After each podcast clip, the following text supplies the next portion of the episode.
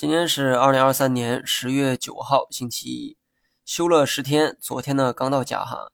这次休假时间比较长，于是啊选择了自驾游。自驾路线是从辽宁的丹东出发，走三三一国道一路北上直到吉林。这是一条边境线国道哈，风景呢很美，重点是人少。在辽宁地界可以欣赏到鸭绿江沿岸的风景，到了吉林地界就能看到五颜六色的秋景。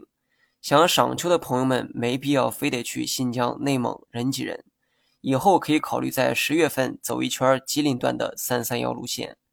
说回市场哈，长假期间外围市场利空因素居多，对比之下 A 股今天的表现还算可以接受。从节前开始算，人民币出现了小幅的升值，这说明市场也在压住国内的经济复苏，只是进程没有想象的那么快。节前我们对市场的判断一直是调整，节后的今天我依然是这个判断，未来呢一定会有突破，但从短线原则来讲，一定要等突破之后再去动手，而不是提前预测会突破。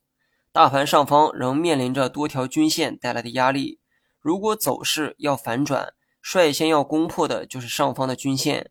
有人害怕错过突破时的利润，相信我哈，如果真的是突破，后面的利润空间有的是，真没必要在意一两天的得失。拿下均线，短线就乐观，拿不下就只能悲观的看。